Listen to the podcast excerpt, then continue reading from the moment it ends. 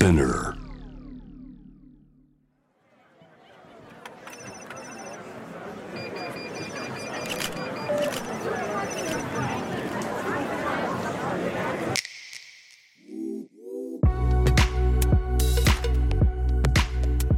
Behind the Change 社会に変化をもたらしているリーダーたちの活動の裏にあるモチベーション、葛藤、取材記事や SNS の文字数内にはまとまらない思いと、ここだけのお話とは。活動してて本当はどうなの？世の中をベターにするために行動しているゲストとともに、綺麗事だけではないリアルな裏話をお届けします。ぜひこのポッドキャストを聞いている皆さんも疑問に思っていることや社会活動についての質問などあれば、 Behind the Change の公式インスタグラム Behind_the_change をフォローしてご意見ご相談たくさんいただければと思います。また面白いと感じていただいた方はぜひこちらのポッドキャストを SNS でシェアしたり、あと5つ星の評価もお忘れなくよろしくお願いします。モナです。今回は笛美さんをお迎えしました。 SNS 上でたくさん発信している笛美さんですが、実は顔出しをしていないんです。なので今回私も初対面。オンラインでは青い顔のイラストがトレードマークで、現役広告事業でお仕事されていることもあって、私たちが日々目にする広告などに対するフェミニズムからの観点のお考えなど、あと社会問題についてもいつもイラストとともに分かりやすく発信されています。今回のお話で初めてハキハキ堂々としているオンラインで見る笛美さんの発信の裏にある思いとか、意外といい意味で普通の人なんだという新しい視点で笛美さんを見ることができ、それがさらに親しみを感じることにもつながりました。匿名で発信をするというスタイルのアクティビズムはどういうものなのか。笛美さんは実は自分がフェミニストであることを声にしたことがほぼないなど、ここだけの話もたっぷり。 Let's go backstage。今回お迎えしたのはたくさんの人に気づきを与えてくれている笛美さん、今までと思ったことを言語化、そしてイラスト化してくれているフェミニストの笛美さんです。ようこそポッドキャストへ。よろしくお願いします。よろしくお願いします。笛美さんは著書の全部運命だったんかい、おじさん社会と女子の一生でも知られていまして、でもインターネット上では青い肌の、イラストがトレード、はい、イラストというかお顔ですねがトレードマーク、ですね、はい、で匿名で発信をされていますが、なんか私もなのでずっと発信は見ているんですけど、こうやってお会いするのは初めてで、めちゃくちゃドキドキしました、はい、そうですね。青い顔が来るんじゃないかと思って。いやいや、それでもいいんですよ緊張しますよね。ちょっと緊張しました、本当に夢に出てきました昨日。やばい、はい、どんな顔だったんですか？でも意外とこうかも、はい、こんな感じアバターみたいなんじゃなかったですか？じゃなかったです、はい、違ったんですね。でも夢ってやっぱおかしいんで、はい、なんかすごいこう言いたいこと全部聞けなかったなとか、あとなんかまだ終わってないのに笛美さんが帰っちゃうみたいな感じの夢で、そうそう、みたいな、ちょっと居心地悪かったんだなみたいな感じで終わりました夢では辛いなんかそれ超えちゃえば今日はもう大丈夫だなと自分では思ってました。夢が最悪だったということで、そう、はい、最悪ケースそれでみたいな、はい、なんか今回特に私ももちろん本拝読しましたし、なんかこう笛美さんのちょっと面白いけど、もちろん本質的な情報発信についてとか、ご自身の経験と、あとなんかこう自分の悩み相談ではないですけど、なんかこれどうなのみたいな話とか、もういろいろ話したくて、ちょっと網羅できるか心配ですが、はい、よろしくお願いします。よろしくお願いします。私も実はモナさんに聞きたいことがあってメモに書いてきました、はい、いいんですか、はい、逆でも逆っていうかねそんな一方的なでもないですけど、はい、ぜひぜひ、じゃあタイミング良い時に聞かせてくださいはい、はい改めてというか、もちろん私から見ての笛美さんのご紹介もできるんですけど、今、ご自身を、例えばフェミニストと名乗るその経緯とか、教えていただいてもいいですか？あ、はい、うん、そうですね、私はもともとフェミニストじゃなかったんです。もともとは結構保守的な地域の出身で、結構女は男を立てるものとか、男を手のひらで転がすことが大事だしで、そういうふうに子供時代そういうのも見てきて、で、会社に入ってからも比較的その男社会と言われるような、広告業界で勤めているんですけれど、そこでもやっぱり偉い人はやっぱみんな男性で、その方々に認めてもらうことがすごく大事なことだなって思っておりました。で、全然フェミニストではなかったんです。はい。はい、全然っていうとあれですか、はい、どこまで全然、どこまで全然違うんですか？正直すごい失礼な、自分でもすごい言うのもはばかられるんですけど、結構女性蔑視をしていた時代がすごく多かったなと思いまして、女ムカつくとか、新入社員の可愛い子が入ってきて私のポジションを脅かそうとしているとかいやでもそう聞いてもその考え自体間違ってるなって良くないなみたいに思うけど、そんな不自然じゃないっていうのがやっぱり自分でも思うっていうと、そういう人多いんじゃないかなと思いますけどね、多いと思います、そう多いと思うし、今でもそういう自分が多分どっかにいるんだろうなって思っていて、だけどそういう考えのもとに、その仕事も頑張って成功して男並みな成功をしたい、でも女としても幸せになりたい、女としての幸せっていうのは、ちゃんと結婚してとか、ちゃんと家庭があってみたいな、そういう幸せだったり、あとちゃんと綺麗にいてみたいな、この2つを追い求めていった結果、あれ両立できないって気づいたんですよ、どっかでね。気づいて、ででその当時その自分のことを責めてたんですよね。私はなんでそういう美人にもなれない、そういう結婚もしない、仕事もしょうもない、何もできてないじゃないかっていうふうにどんどん自分のことを責めるモードに入っていってしまって、特に30代になるぐらいに結構やっぱ女の人って30歳ぐらいに結婚しなきゃいけないみたいなことを、すごい世間から的なプレッシャーがあって、で結構会社の人からも早く結婚しないとやばいよとか、早く子供産まないとやばいよみたいなことを言われたり、友達とかもそういうことを、そういうムードになっていく中で、なんで私は仕事も大したことないし、大したことないって今は言うけど大したことあったんです、多分当時はね、思ってなかったけど、で、女性としてもあんまりちゃんと女性としてっていう言い方もちょっとあんまり好きじゃないんだけど、ちゃんと結婚してないし、ちゃんと子供いないし、大丈夫かなとか、その社会が言ってるようなちゃんとみたいなところに当てはまってないみたいなってことですかね。そうです、社会が言ってるような像に当てはまってないし、ブスだしとかいろんなことをそうバカでしょ。でもバカなんだけど、当時はそれを本当に思ってたんです。だからもっと美人だったとか、もっと仕事ができたらっていう風にどんどん自分に対するハードルを上げていって、でもふと気づいた時にいやこれもう死んだ方がマシじゃんみたいな、そこまで行っちゃったんですよね。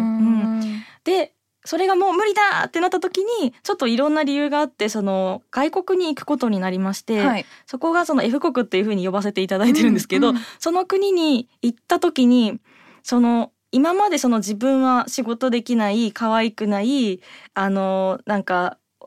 婚してないとか、それ全部コンプレックスに思ってきたことを、自分と同世代の女性でが私と同じ条件、結婚してない、別にすごい仕事、すごいなんていうかな、部長じゃないとか、そういう出世してるわけじゃない、でだけど、別になんていうんだろうな、それでも自分たちのことを卑下せずに、すごく自分を大切に堂々と生きていて、喋り方とかも、私だったら日本ではすいませんみたいなこと言ってるのにその人たちは結構もう堂々と喋る時も、私はこう思いますみたいな感じで、英語だからちょっとこんなことじゃないんですけど、その姿にびっくりして、なんでそんな自信あんのみたいななんでそんな自信持っていいのみたいな、そうなんです。でもその子たちがじゃあ特殊かって言ったら別にそうじゃなくて、多分何が違うかっていうと、周りの人がその子たちを扱う目、見ている目が違うんじゃないかなと思って、そのF国にいる時は、ふえみさんはなんだろう、そういうもっとこうハキハキしたっていうんですかね、うんうん、そういう発言できるようになったりとか、やっぱ自分も変わったんですか？そうですね、なんか最初はすごい自虐をしていて、いや私なんてもうブスだしなんかダメだしみたいなことを言って仕事もできないしって言ってたら、うん、もうそういうのやめてみたいに言われて、あ、向こうからね、外から、そう、もうそういうことを言うのを本当やめてほしいし、なんかもう俺の具合が悪くなるからやめてみたいなこっちが気悪くなるみたいな、ね、そうこっちが気悪くなるからやめてって言って、でも周りの人もそうやってるから、あ、じゃあ堂々と私もやろうかなって思ったら、うんうんうん、あれできるじゃんと思って、はい、なんか今までは結構上の人、偉い人に対してすごい下から行かなきゃいけないって思ってたけど、うんうん、偉い人も人間として実は対等なんじゃないかって、そこで初めて思ったんですよ。まあ、本当はそうですよね。本当はそう、まあ、なんかフラットな、 なんか企業みたいなことも最近はね、言いますけど、うんうんうん、そんなに上下みたいな差がなくてもいいかもしれないってことですよね、うん、そうなんです。で、上下があると、そのどれだけ下に行かなきゃいけないかっていうことを計算しなきゃいけないから辛かったけど、もう一回計算やめようと思って、うん、もう敬語は使うけど、例えばそのなんかあまりへりくだりすぎないとか、自分の気持ちを下にしないっていうことを思うようになったりとか、まあ、敬語も本当いろんなレベルがありますからね、うん、そうですね、なんだろう、うん、丁寧でいいじゃんって、まあ、本当思うんですけど、うんうんうん、下に行きたければどんどん下に行けますからね、うん、そうなんですよそうで、なんていうか再現がないから、うん、そうだからこういうことが私のことをトラップしてたんだなって、その福岡に行って気づいたんですよね。でも帰ってきた時に、うんうん、まあ、それ気づきがあったとしても、はい、なかなかじゃまた日本でってなると、うんうん、どうですか、その F 国の堂々とした笛美さんのままでいられたんですか？うんうん、それがですねあれやっぱりそのやっぱりそのに F 国で私はその翼がもしあるとしたら、はい、バーって広げてたんですよ、うん、もう全開みたいな、はい、でもなんかだんだんこう折りたたんでいって、こう折り鶴みたいな感じで、でもなりそうになって、いや確かにその全開にしたら叩かれると思うんですよ、正直日本で、うん、でもまあなんかでもなんかなんだろう、まあ畳むにしても、うんうん、なんか自分をなんか辛くなるほど畳んではいけないなと思ったり、ね、うん、あとは見せないけど開いてるみたいなあ、うん、まあ、なんかその叩かれるっていう意味では、うん、まあ、日本のいいところとしてもやっぱりその他の人の気持ちを思って、うん、まあ、そういう意味で自分を下げるっていうのもありますしね、だからそれ自体が悪いわけではないと思いますけど、うん、まあ、だからそのバランスですよね、うん、だからといって自分が傷ついたりとか、うんうんうん、嫌な気持ちになるとなんかそれも違うし、うん、違うと思いますね。そうだから自虐をどれだけなくせるかってことはすごい考えててやっぱりその自虐しすぎてたんですよ、そのフェミニズムを知らない時の自分は、はい、女性蔑視って、まあ、女性嫌悪って自虐、女の人にとっては自虐のことだから、うん、自分のことを嫌いだって思うことが癖になっちゃってて、うん、もうそれをやめたい、やめないと、もうそのこれから先の人生、そのなんかこう20代が一番こうチヤホヤされるとして、うん、そこから先の人生の方が長いのに、その先の人生をずっと自分のことを嫌いって思いながら生きていくのはもう無理だと思ったから、どれだけ自虐を減らせるかっていうのはすごい今も戦ってます、うん、フェミニズムっていう言葉、うん、まだいろいろな定義があると思いますけど、うんうん、だからまあ別に、うん、その中で、ね、うん、ちょっとニュアンスもあると思うんですけど、うんうん、フェミさん的にはフェミニズムって何ですかって言われた時にどう答えしてます？女性にも、まあ、性別にゲロになっちゃうかもしれないけど、うんうん、女性にも男性と同じ権利があるってことを信じている人とか、まあ、男女平等だって信じている人だって私は思ってます、うんうんうん、もうねご自身もフェミニストですって名乗ってますもんね、うんうんうん、そうそれもやっぱりすごいリアルで自分のことフェミニストっていう言えたことは多分1回ぐらいしかないんですよ、うんうん、そうなんですね、はい、そうやって紹介しちゃってすいません勝手にでもネットではめっちゃ言えるんですあ、うん、声には出してない、声には出してなくて、声に出したこと本当1回ぐらいかな、英語ではあるけど、うん、日本語で声に出すのってすごい難しいです。なんでですか？なんかもうイメージが悪すぎて、フェミニズムの、うん、でそれを言ったら、てか私自身が悪いんですけど、私自身もその昔ミソジニストだった時に、うん、ミソジニストは女性差別主義者ってことなんですけど、うん、フェミニストの人のことをすごいバカにしてたんですよ自分が。そう怖いキーキー言ってるおばさん誰みたいなことを自分が思ってて、はいはい、それが多分今自分の首を絞めちゃってるような気もする。まあそういうイメージになりたくないみたいな、うん、まあその、うんそうか、昔思ってたものになりたくないみたいな、うん、ないって思ってたから、だけど今は全然違う気持ちを持ってて、うん、いやあの人たちがあの時代にもうそのフェミニズムなんて言えないような時代にあんなに言ってきてくれてたことを、私たちは今でも悩んでいるし、あの人たちがやってきてくれたことがあるから今の私がいるんだ。なんか田島陽子さんとかが言ってきてくれたことを、テレビタックルとかで叩かれながら言ってきてくれたことを、なんか私はなんで気づかなかったんだろうとか、今思えばその人たちのやってくれたことすごいなんかありがたいっていうか、すごい勇気いっぱいもらうことだなって今は思うんですけど、うん、そうか。でも、笛美さんが今、フェミニズムもっと全然違う、ある意味ポジティブなものだと捉えているのに、やっぱり片隅でちょっとそういう昔の偏見というか、そういうイメージが残ってるっていうことは、日本にやっぱり全体的にそういう壁とかチャレンジってまだあると思います？あると思います。フェミニストって言える日が来るように、今私はネット上でその空気を温める活動をしているんですよ、そこすごい活動っていうか、その発信の仕方に私すごい興味を持ってて、ツイッターだと匿名って結構あると思いますけど、でもインスタグラムあるかな。でもフェミさんほどなんか一応キャラというか自分がいて発信してるけど、顔は出さないし、本名も出さないしみたいな、ちょっと珍しいかなと思うんですけど、手段としては、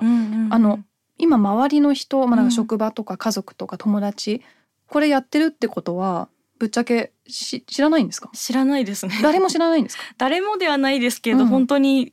知らないです。よく隠せますね、ここまで。そうですね確かに、でも隠さないと自分の自由がなくなるのが怖いんですよ。どういう意味でですか？なんか誰かにバレるとその人のことを気にして言えなくなりそうで怖いんです。そっか、オンライン上で言えなくなっちゃうっていう。そうなんです。なんかやっぱり私にとって今笛美さんは私自身ではなくて、多分笛美さんは私が自分の言いたいことを言うために作り出したキャラクターなんだと思うんです。で、笛美さん、今ここにいる私は笛美さんではなくて、きっと笛美さんの作者なんですよ。笛美さん PR みたいな。そうそう、笛美さんというキャラクターの作者でしかないからだと思ってるんです今便宜上笛美さんっていう風になってますけど、多分ね、だからなんだろう、だけど私が言いたいことは現実社会では言えないんですね、言えないから言えたとしてもインスタで言ってるうちの 5% くらいしか多分言えないんですよ。それご自身がですか、それとも本当社会的に言っちゃ NG みたいな。自分もあるし、あとそれを言った時の周りの反応が厄介だなとかそれを自分が処理しきれる、そのリアルのコミュ力で処理しきれる気がしないんですよ。なんか意外っていうのもおっしゃる通り、インスタグラムとかツイッターの発信はハキハキしてるというか、もう、だからすごいもう気づきがたっぷりというか、もうみんなもうこれこれみたいなことだと思うんですけど、それを書いている笛美さんがリアルってなると 5% しか言えないかもっていうのがすごい意外です、いやもう本当なんか情けないお話で全然いやそんなことないですでもやっぱ言いたいことは分かってるし、はっきりしているのに、やっぱ口にするっていうの難しいっていうのは、そこのすごいあるべき現実と今の現実のギャップみたいなところなんでしょうかね。そうですね、そのギャップを埋めるために世の中を変えたいんですよね、いやそうですよね。今お仕事もまだ広告のお仕事されてて、日々どうなんですか、アイデンティティとして、だって会社にはもちろんこのお仕事っていうかこの副業みたいな部分のお話はしていなく、なんか自分の中のキャラの、どうやって人格変わる感じなんですか？それとも、ちょっと副業的な要素で軽く見てるのか、どんくらいのレベルの違いなんですか、この2つは。そうですね、笛美さんは多分私が作ったキャラクターなので、多分なんかこのキャラクターと私は多分別物だと思うので、そうです。だから多分意外となんか使い分けられてるんですけど、たまに署名欄に笛見て書きそうになって、やばい怖いバレる怖いね結構笛美さんは、浸透してると、自分の中に浸透してますし、あとなんか笛美さんというしてなんか文章を書かせてもらう時とかにやり取りする時に笛美っていう署名をするので、多分それのなんかそうちょっと混ざっちゃってきてる、危ない、そう怖い誰みたいになりますよね。いや本当怖いですよ。もう本当にどうしたらいいんだろうと思ってメールアドレス間違えたりとかね。いやごめんなさい、なんか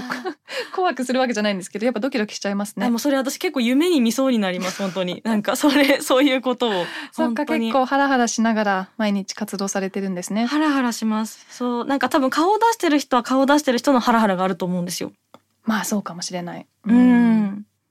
例えばどんな方を思い浮かべますか？なんかそのハラハラするくらい活動してる人って、冬美さんから見るとどういう人ですか？実名顔出しでやってるすべての人。あ、本当？何の問題に関しても、問題ってまあ問題だけじゃないですけど、でもフェミニズムは結構デリケートだなって思いますね。いろんな社会問題がある中でもやっぱりフェミニズムはその日本という国を考えた時にジェンダーギャップ指数がなんかもう最悪じゃないですか、121とかで、それでそのみんながその女性差別はないって思ってるような人たちが正直かなり多いと思うんですけど、いやそこも、いやそれこそ私もその、このポッドキャストのためというか、きっかけとなるそのインタビューの時に、若い、20代くらいの女性の、大体の方々がいやフェミニストなんか、日本平等だし私差別なんか受けたことない、そんなの日本はないっていうのに、個人的にはすごいびっくりして、ある意味希望でもあるかもという、その差別受けてないならそれはそれで素晴らしいし、いや全然いいと思うんですけど、気づかないうちに受けてるのかもとか、なんか意外と私もフェミさんのこうアカウントフォローし始めてからとか、いかに女性ですら不平等な社会構成に気づいていなかったりとか、日常的なセクハラに気づかなかったりとか、っていうのにびっくりしました。自分の中でも迷うことも多いし、今のってちょっとやばい感じするけどなんか言葉にできないし、もしかして自分の考えすぎなのかなとか、判断軸がまだ女性の中ですらちゃんとないっていう感じがするんですけど、すごいあると思います。私もないと思ってます。なんでそうなんですね、ここまで発信してても、そうなんです。女性差別ないですって言ってたんですよ本当に。まあね、そう若い時20代の頃に、でもなんか海外の女の子はいやうちめっちゃ女性差別あるんですよって言ってて、この人何言ってんのと思って、何この人自分の国のことを貶めるようなこと言って私の国はないもんって思ってたんですけど、後で見たらその子の国私たちの国より全然女性のなんか地位上だったみたいな。あ、なるほど。そうすごい不思議ですね。なんか別に全部気づけば気づくほどある意味苦しくなるし、なんか気づかないうちがハッピーみたいな面も、あるのかな、どうなんですかね。そうですね、気づかないうちがハッピーなところはあるんですけど、私自身はその気づかなかった時に結構不幸のどん底にいたのでそうだからその自分が気づかないで全部自分のせいにしてたんですよ。自分のせいなのかもしれないんだけど、なんだろう、その例えばその長時間労働をしながらその、例えばね9時から2時とかまで働いて、朝の2時、例えばそういうことをしながら専業主婦みたいに家事もやって、子供も育てて美人でいるっていうことを全部やらなきゃいけないっていうことが、を私がしなきゃいけない、そうでなければ私が悪いっていうふうに全部その女性差別の構造が見えない時は全部自分のせいにしてたんですよ、でも構造が見えたら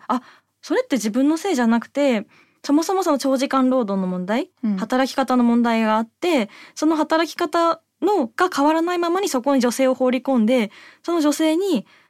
前と同じような伝統的な女性の役割をさせようとしていたっていうことを知ったことで、私だけのが悪いわけじゃないんだって、もちろん私にも悪いとこいっぱいありますよ、だけどなんかその構造の問題にもあるんだっていうことに気づいたことでだいぶ楽になったんですよ自分が、そうですよね、なんかその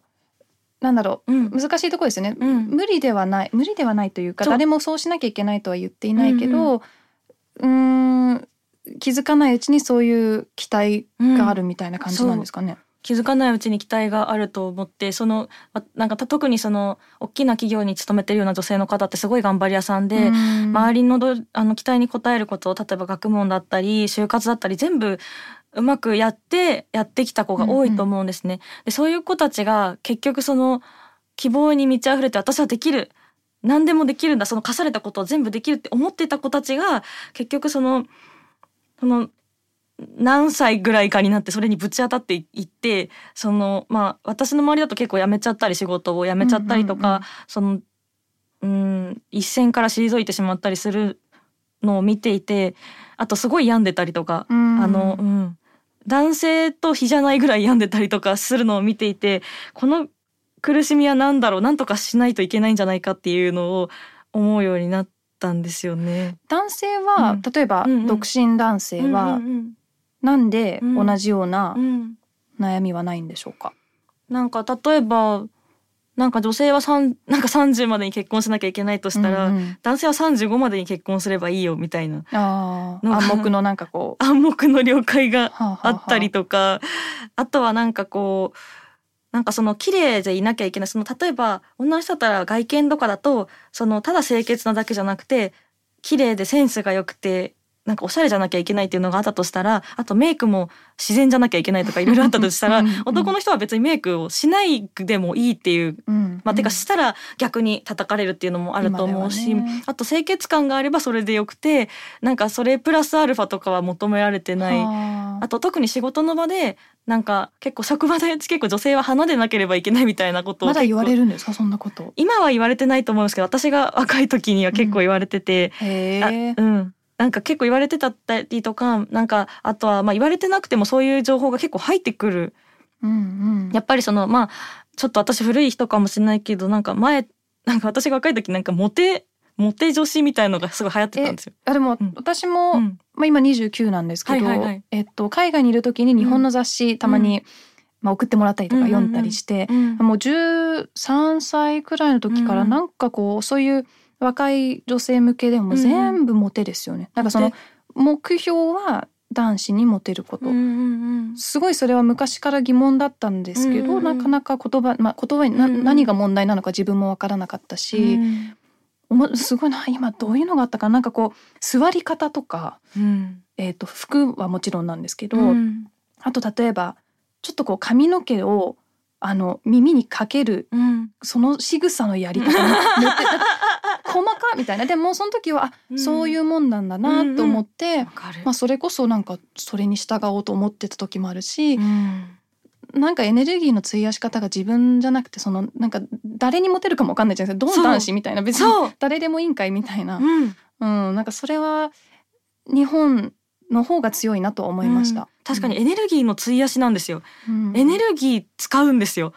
そうでなんかそのエネルギーをでも私たちが持ってるエネルギーって別に有限じゃないですか多分、まあ無限かもしれないけど、でもなんかそれを何に使うかの問題で、多分昔の私はそのエネルギー全部をかけて人に好かれよう、で人に好かれなかった自分を責めようっていうことにエネルギーを使ってたんですよ、でもそれがもったいないと思ったんですよ。そんなことをやるぐらいだったらこのみんながこの苦しんでることを楽にしよう、なんかその理不尽なことがあるんだったらその理不尽を変えよう、そのためにエネルギーを使うんだったら全然いいと思って、そうなんか昔のエネルギーの使い方はちょっとね正直持続可能性がなかったと思います。なるほど、まあ、そのような内容、少しまあこう差はあるとしても、今までの、まあ、数十年前からのフェミニストの方々はまあ発信をしてきたと思うんですけど、今その SNS がある時代の中、フェミさんはご自身をそのフェミニズムの、まあ一員というかフェミニストの一員として見てるのか、自分をどういう位置づけで今見てるんですか？一員として 見させてもらえたら嬉しいなっていうか、その今まで先輩が築いてきてくれたそう長いフェミニズムのなんかてか男女平等のためのなんかなんていうか行列があるとしたらそこに加わりたいっていう気持ちで、なんかこれなんだっけユニセフだっけなんかの私の履歴書っていう日経新聞の連載でなんかある方がおっしゃってたらしいんですけど、私もその気持ちで今までそうやって努力してきてくれた女性の先輩方に私も続きたいっていう気持ちですね。とてもじゃないけど叶わないような素晴らしい方々だと思うんですけど、フェミニズムの中でもちょっとこう見てると、結構でも分断ってありますよね、今の時代だからなのか分かんないですけど、なんかその中の難しさって感じてます？そうですね、まあありますね。ちょっとこれ話しづらいな、なんだろう大丈夫ですよ。いやでもすごい大事ですよね。分断あるけどなんかでも結構昔からそれは言われてて、なんか上野千鶴子さんだったかな、なんかフェミニズムは一人一派みたいな言い方をしていて、一人それぞれによってフェミニズムのあり方って全然違うんだよっていうのが結構割と当たり前っちゃ当たり前で、例えばそう私だったら、私はその、まあ、地方出身、総合職、バリキャリ広告業界っていうカテゴリーのフェミニズムなら言えるって思うんです。うんうん、そっか、うん、他のカテゴリー例えばどんなのがあるんですか？例えば、うん、東京生まれ東京育ちで、うん、私と全然違うだったら例えば一般職でやっている人のフェミニズムもきっとあると思うし、うん、あとは今もずっと例えば私みたいな地方で生まれてで地方から出ていない、ずっとそこに住んでいて、うん、例えばもうお子さんがいてでちょっと夫との間にいろいろあってみたいな、そういう方のフェミニズムもあるかもしれないし、うんうん、だから私が言ってることがみんなに当てはまるわけではないなっていうのはすごい思っているし、うん、別に無理して当てはめなくてもいいのかなと思っていて、例えばまあなんだろう、その共通の目標がある時もきっとあると思うから、そういう時にだけ集まって一緒に力を出せれば、うんうん、なんか毎回一緒になんか仲良くすることが別に大切なわけではないんじゃないかなって今私は思ってます。それが大切じゃない、うんうん、まあ、そこまで重視しなくてもいいってなると、うんうん、なんか結構そこ叩かれる、うん、てると思うんですよ、うんうん、フェミニズム全体が、うんうん、なんか中でも、うん、まとまってないのに何言ってんだみたいな、うんうんうん、でもまとまらなくていいのかもしれないですね、うん、通常は、うん、そうですね。あとなんか結構そういうの叩いてくる人って、うん、なんかこういやでも例えばね、それ男性だってまとまってないですよねって思っていて、なんか例えばその今すごい戦争が起きてたりとか政治の世界でもごたごたしてて、うん、でも男性の中でも分断があるからそうやって争い事が起きるんじゃないかなと思っていて、うんうんうん、なんかその方々がなんでフェミニズムの中だけそのなんか仲間割れしてるとか言ってくるんだろうっていうのはちょっとなんか思ったりすることはあります。うんうん、でも叩く女性もいますよね、うんまあ、あともちろん男性のフェミニストもいますし、うん、環境問題とかでも考えると、うんうんうん、まあ、私初めは、うん、使い捨てプラスチックみたいなところから入って、うん、今ではもう少し使い捨て全般、はい、なんかゼロウェイストみたいなキーワードを使ったりするんですけど、うんうん、もちろん全く違う例えばエネルギーにフォーカスしてる人とか、うん確かにまあ、ファッションの素材とか、うん、分断してるって言えば分断してる、うん、で目標も少し違う気がするんですよ、うん、で先日例えば、うん、今まあ CO2 って悪いとか、うんまあ、言われがち、うん、みたいなところで、うん、逆にいや CO2 実は最高なんですよ、めっちゃ活用できるんですよみたいな人もいたりとか、うん、まあなんだろう、いい意味でまとまってないなって、うんまあ、それぞれのアプローチがあって、うん、みんなより良い世界を目指してるんだろうなって、まあ、信じたいなっていうか、うんまあ、今お話聞いててフェミニズムももしかして、うんまあ、いろんな形があっていいんじゃないかなって、うん、そうですね。なんか私にとって見えるとその敵があまりにもでかすぎて、そのなんていうか敵は多分フェミニズムのことをてか女性差別はないと思ってるような考え方が多分と戦わなきゃいけないと思ってるんです。今だっていいじゃないか、このままでいいんだよみたいな、女性差別を温存したい方とかそういう考えがあるとして、そっちの方が私は問題だと思うので、なんかまあそのなんか私はちょっとあんまりまあ多分なんていうかななんかそこに対峙することにエネルギーを使いたくて、うんうん、自分と同じような立場の人の別のポジションで語ってる人たちに対してなんかすることにエネルギーを使うのはちょっともったいないなって今は思っています。うんうんうん、なるほど、はい、フェミさんの本の中で、うんうん、なんかすごいそういうことかと思ったところがあるんですけど、うんうんよくフェミニストのことを過激だという人がいます、うんうん、でもフェミニストの人たちが語っている経験は、うん、女子会で話されるような旦那や上司の愚痴とほぼ同じです、うん、ただフェミニストの違うところはその原因が自分だけの問題ではなく、うん社会に存在する男女の、不平等にあると気づいてその問題を解決しようと思っている点です。旦那や上司の愚痴を言うだけの人は何も批判されないのに、うん、それを変えようとして行動した瞬間に過激だと叩かれるのはなぜなのでしょうかと、うん、なんかそこの変えるか変えないかっていうところも大きいんだなって思いました、うんうん、確かになんか愚痴言うのはみんなだと思うし、うん、なんかおかしいとかこの人変とか、うん、なんか差別されたとか、うん、言う人は多いけど、じゃあそこ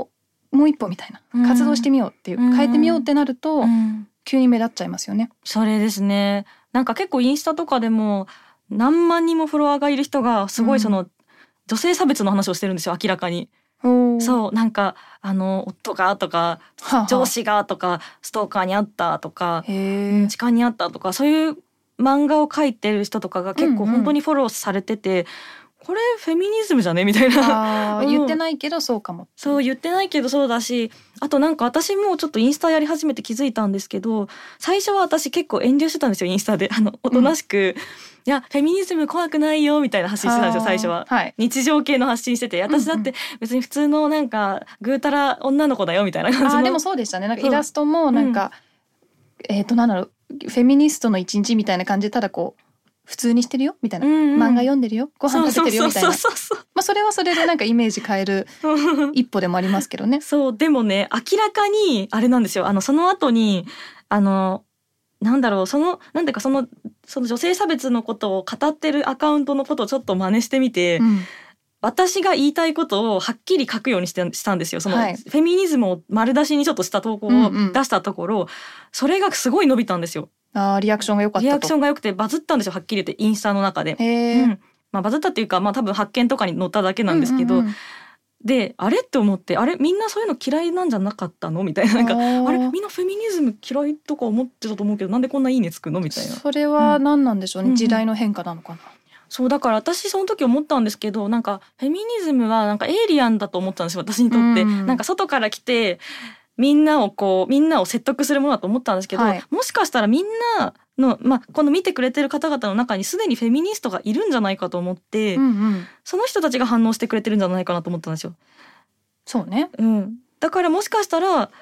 なんか異質なものをこう押し付けてるっていうよりは、その人たちの中にあるモヤモヤをすくい上げるのがフェミニズムなんじゃないかなと思って、でそこからもっとそういうフェミ的な投稿を増やそうってしたんですよ。フェミ的な投稿、うん、なんか気づいてないってとこだと思います、やっぱり。私もすごい最近びっくりしたこと、まあ、びっくりっていうか、全然別の仕事、量り売りのお店の方の仕事の案件で、ショッピングモールの中にお店オープンしないです、はい、しませんかみたいなそう案件が来て、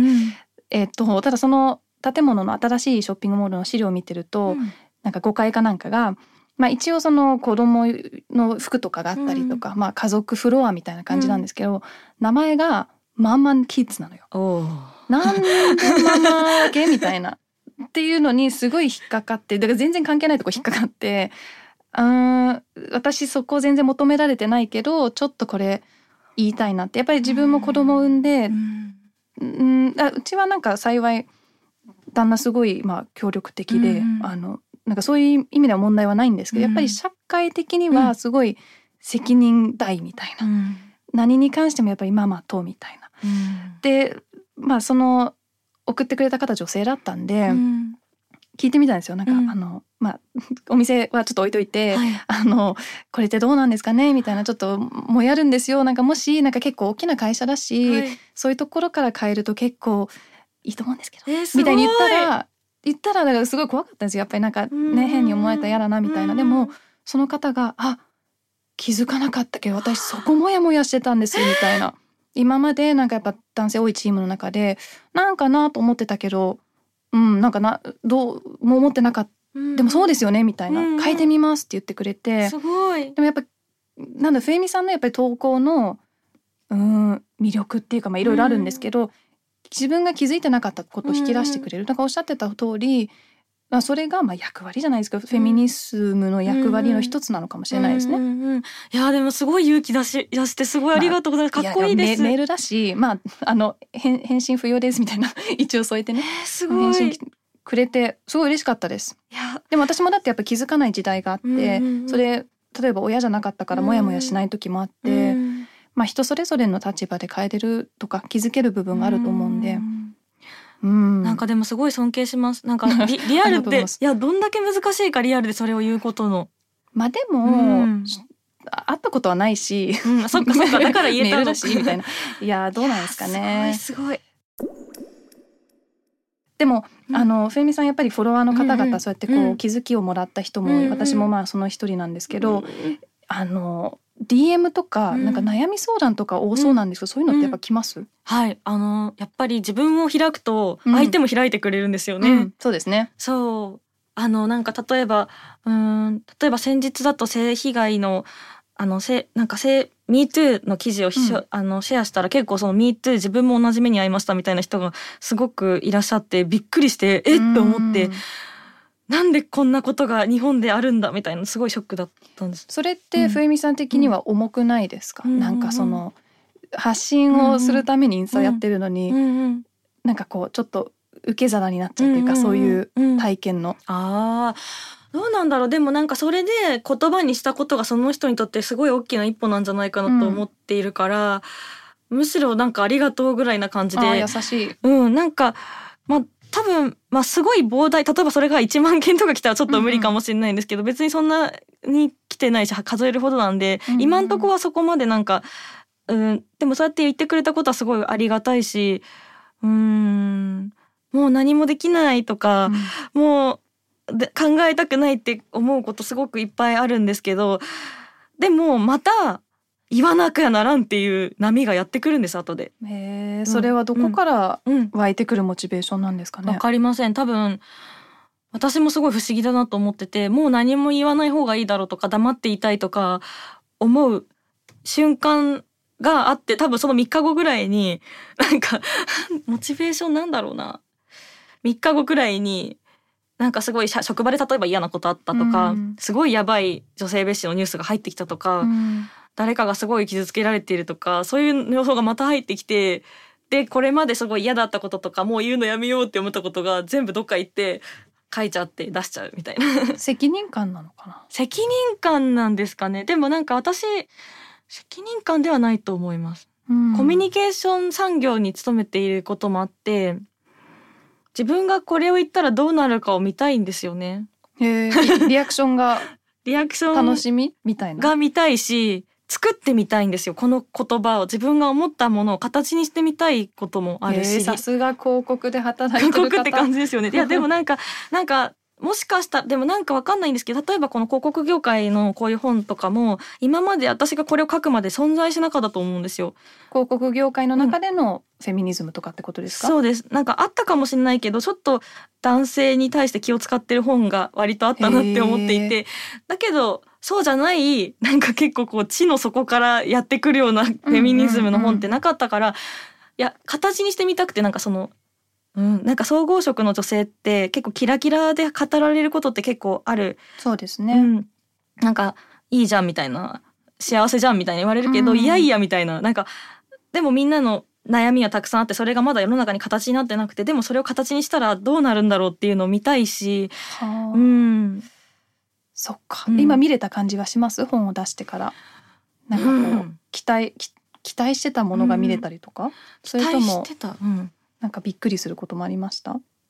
びっくりすることありますね。やっぱその私はやっぱこれをそのできれば広告業界の方に読んでもらいたくて書いたんですね。はい。あとこう男社会でバリバリお仕事されてる方に読んでもらいたくて、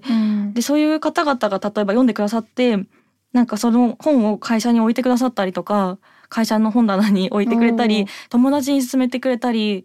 そういう次の行動に移してくれる人だったり、あと実際その本を読んで何か行動をした方、なんか議員さんにメール送ってみた、そうそうとか、なんかあと広告に対して意見を送ってみただったり、自分もそういうなんか発信を始めましただったり、なんかその変化を聞かせてもらえることで、あ、こんな風に皆さんが受け止めてくれて変わろうとしてくれてるんだって思って、すごい嬉しくて、あ、じゃあもうそこもモチベーションになりますね。なりますなります、圧倒的に、なりますなります、本当に。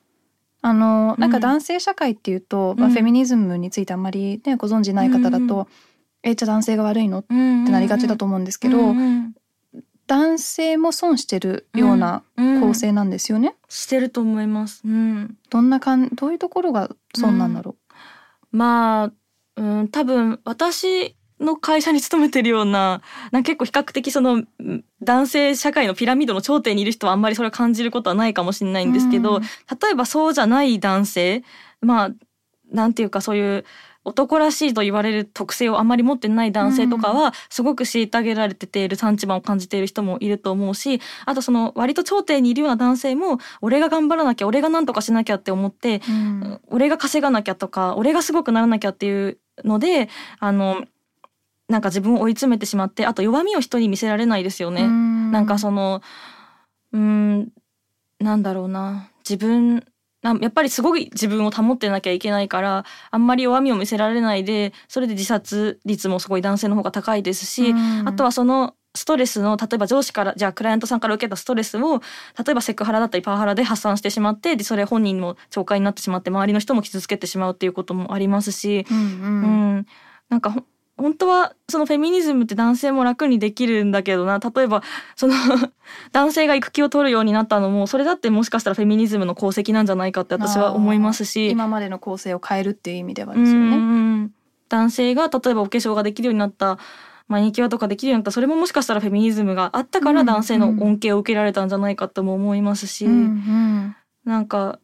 そのガラスの地下室だっけ男の人はその上に登るしか道がなかったのが別に上に登らなくてもいいっていう風な道を作れるっていうのも私はフェミニズムなんじゃないかなって思うんですけど、ガラスの地下室初めて聞きました、ガラスの天井はありますけどね、そうそうそう、女性がこう上に実は行きにくいみたいな、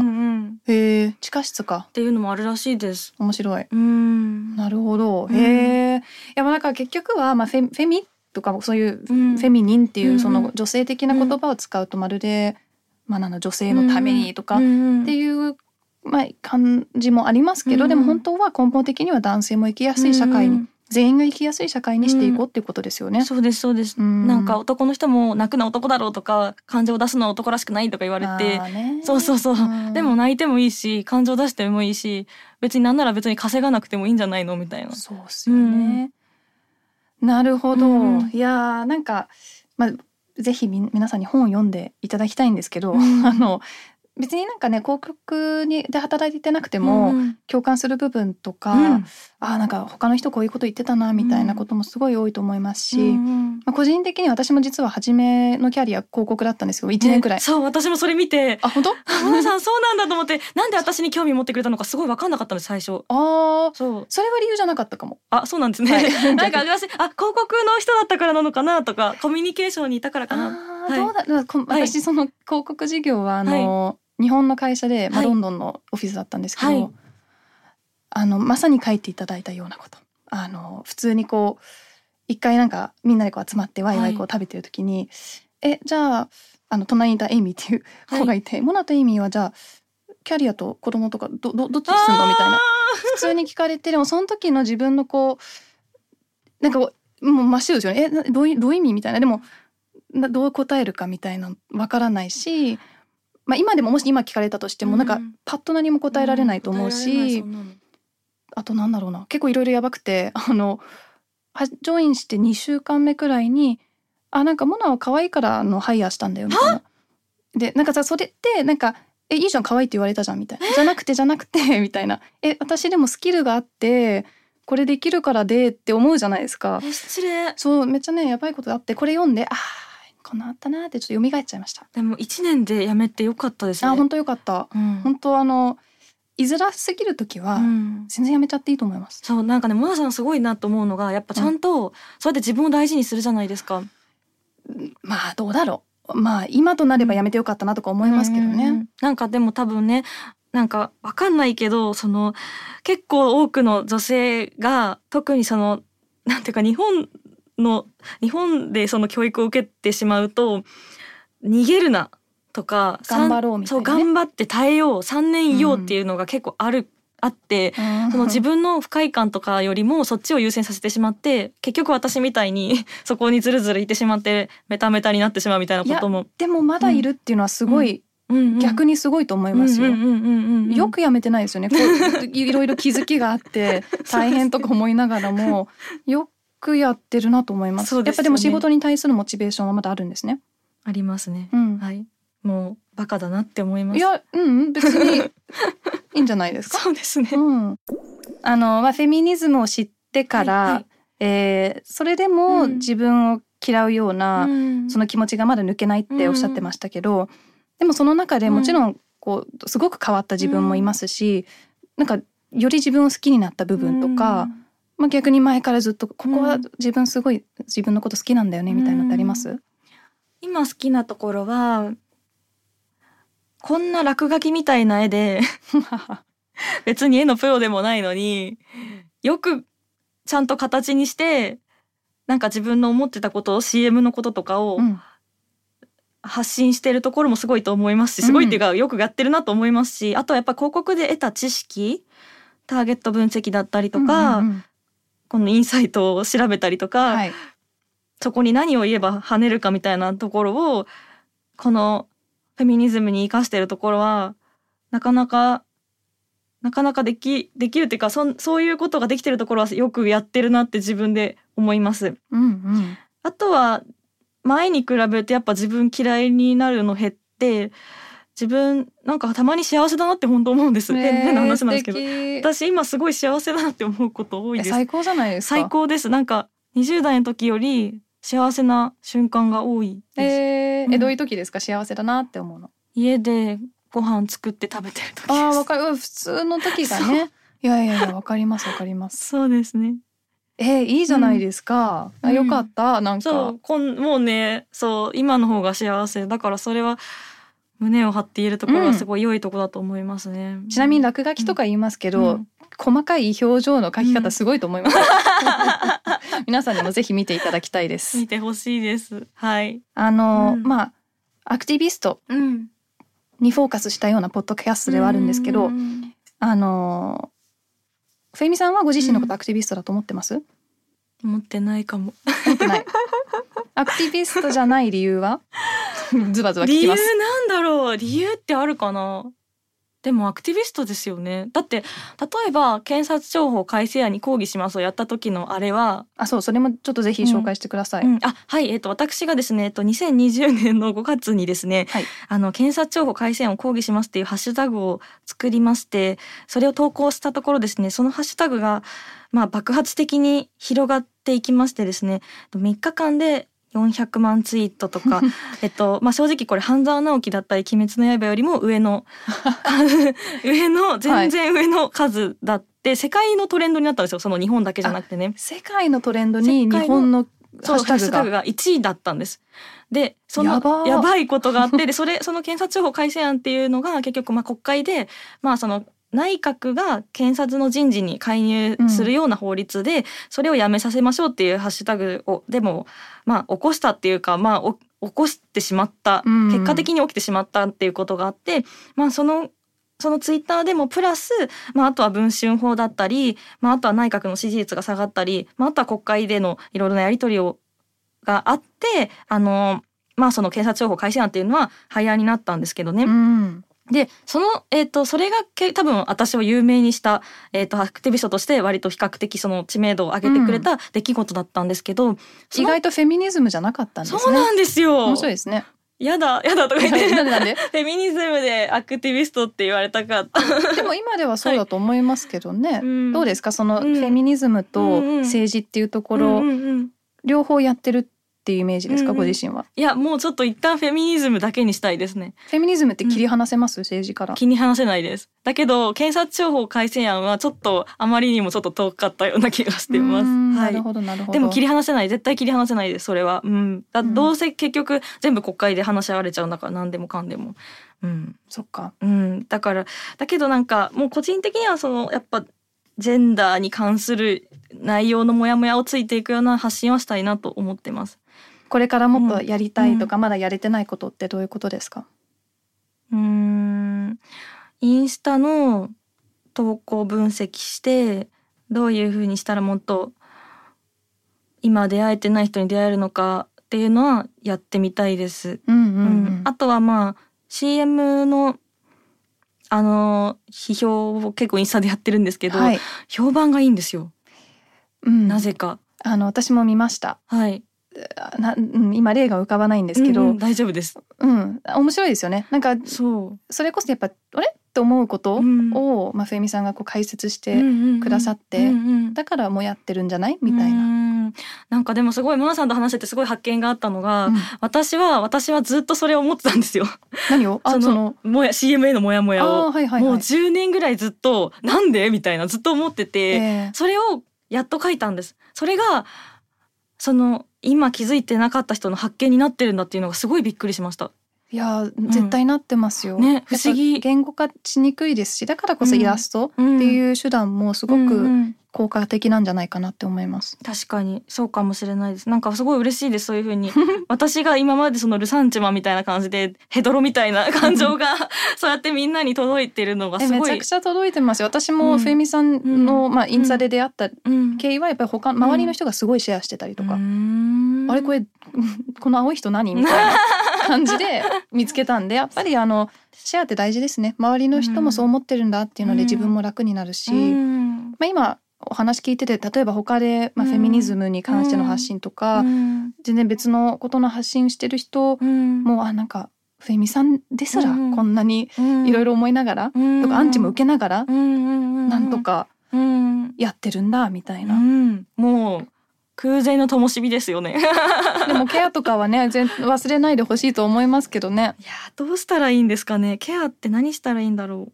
う。音楽聴くとかですかね。あいや全然何でもあると思います、うん、でも難しいですよね、うん、SNS 見たくない DM とかも見えちゃいますからね、うんうん、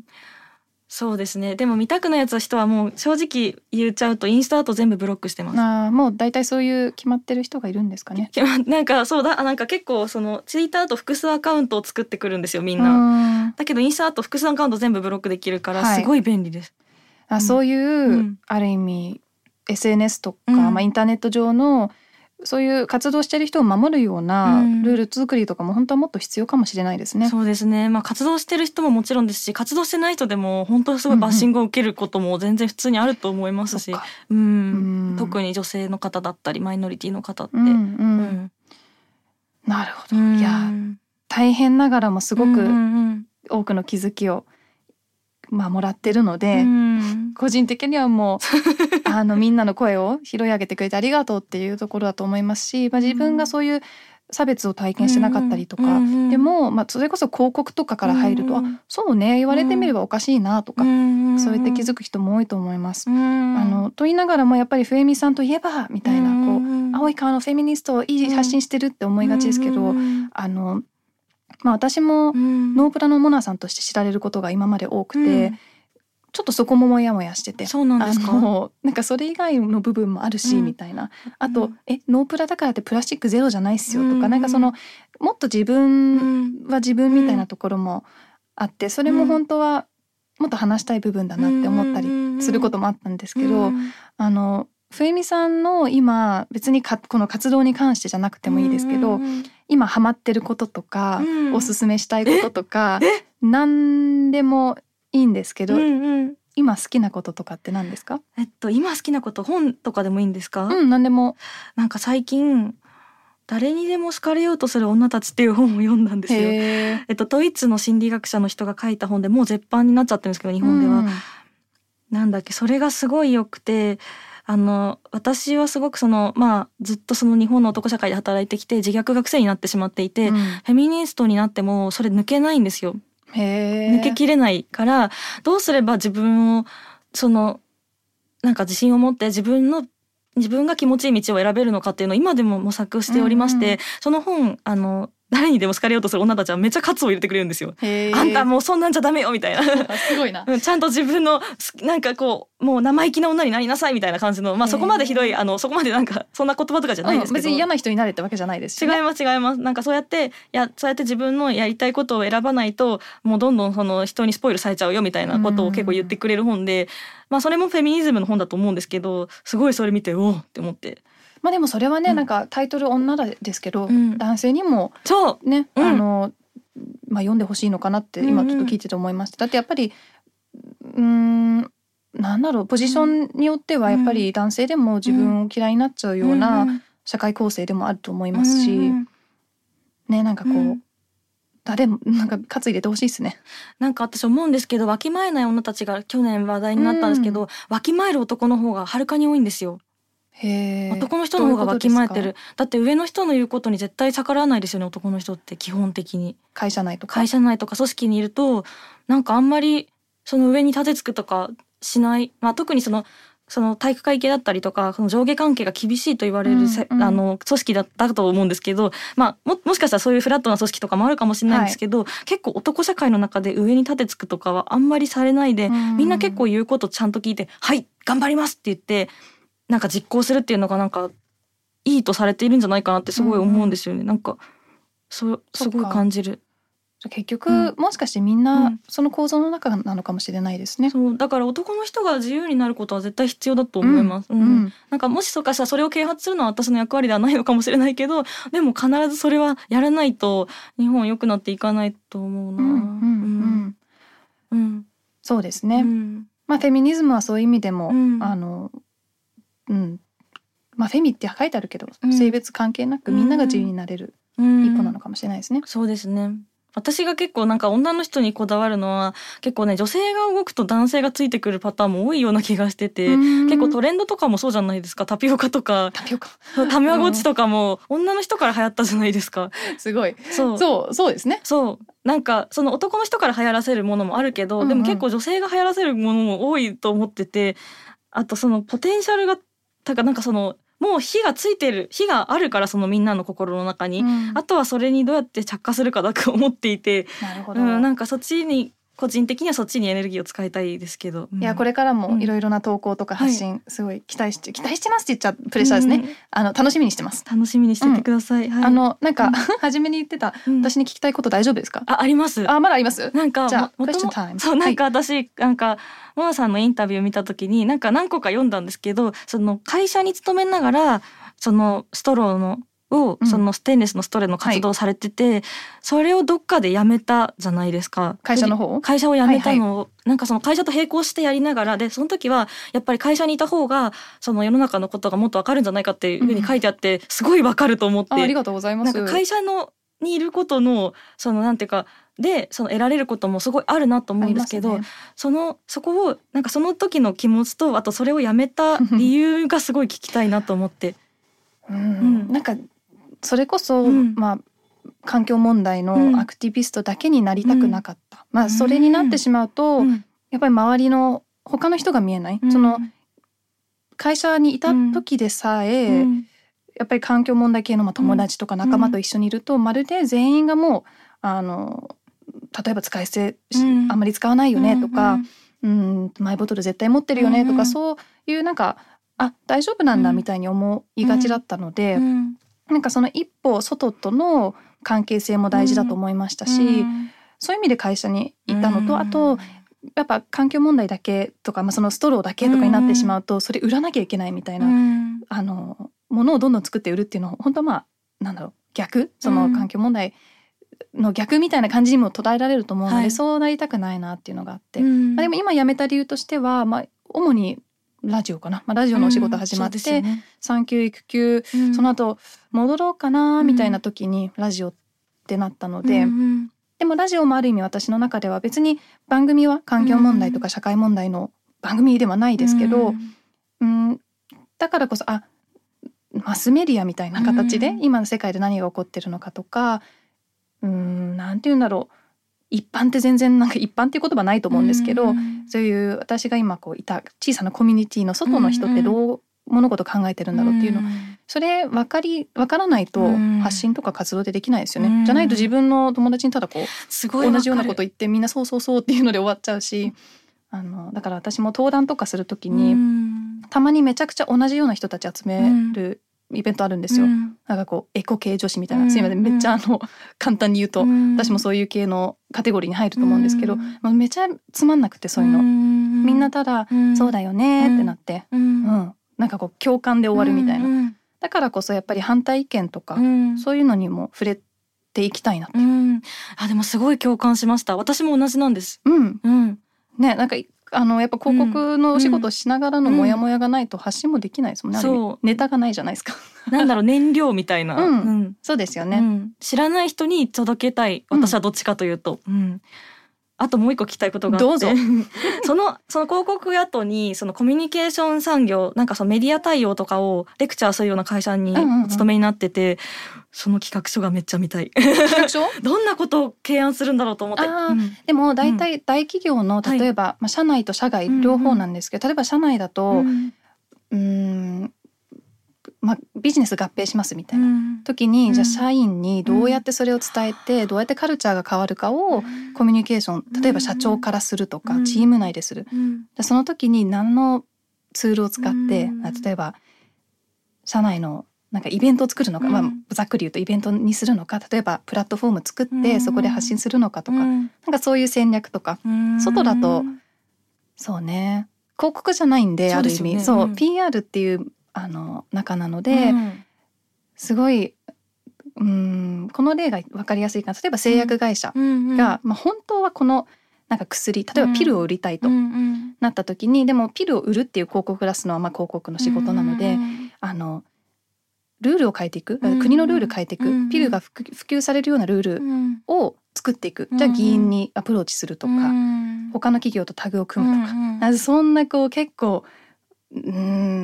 括的なというか、うんうん、そういう戦略作り、めっちゃなんか難しく聞こえるけど、まあ、私はその中の一員っていう感じなんで、なんか面白い。なんかこうメディア対応とかもやってたんですか？そうですね、記者さんの、ピッチして記事書いてくださいとか、でも今もそれはトトヤではやってます。なんかでもすごいその昔っていうか、まあそれ最近までやってらっしゃったんですけどその経験がすごい今の活動に生きてらっしゃるんじゃないかなって思ったんですけど。だといいんですけどね、無駄じゃなかったといいんですけど、無駄じゃないですよまあ、何も無駄じゃないと思いますけど、そうなんか私すごいそのコミュニケーション産業出身で社会活動やってる人って誰かいないのかなと思ってて、あ、ももさんそうじゃんって思って、ありがとうございます。すごい、あ、なんかすごい親近感って思って今日来ました。あ、はい、嬉しい、うんうん、そうですね。なんかでもだからこそ、うん、これをやってなきゃ社会活動できないとか、うん、これをやってなきゃ発信しちゃダメっていうのはないですね。やっぱり、うん、そう考えると誰の経験であっても、うん、絶対プラスだし、それだからこそ共感する人がいるんで、うんうん、そこ強みですね、本当はね。それ思いますね。そう、うん、ありがとうございます。私もありがとうございました。面白かったです。面白かった、うん、いや、ふえみさん、うん、私の中ではふえみさん、うん、めちゃくちゃ、うん、アクティビストだと思ってました。そうですよね、ますなので、うん、なんかその、いや、もしかして違うかもとか、うん、なんかそういう一面も見れて、うん、聞けてすごく参考になりました。これからもよろしくお願いします。よろしくお願いします。今日迎えしたのはフェミニストのふえみさんでした。ありがとうございました。ありがとうございました。このポッドキャストはスピナーのほか Spotify や Apple Podcast、Google Podcast などで聞くことができます。最新情報は Behind the Change の公式インスタグラム Behind_the_change で発信していますので、この番組と合わせてぜひフォローお願いいたします。ノイハウスモナでした。 See you next time.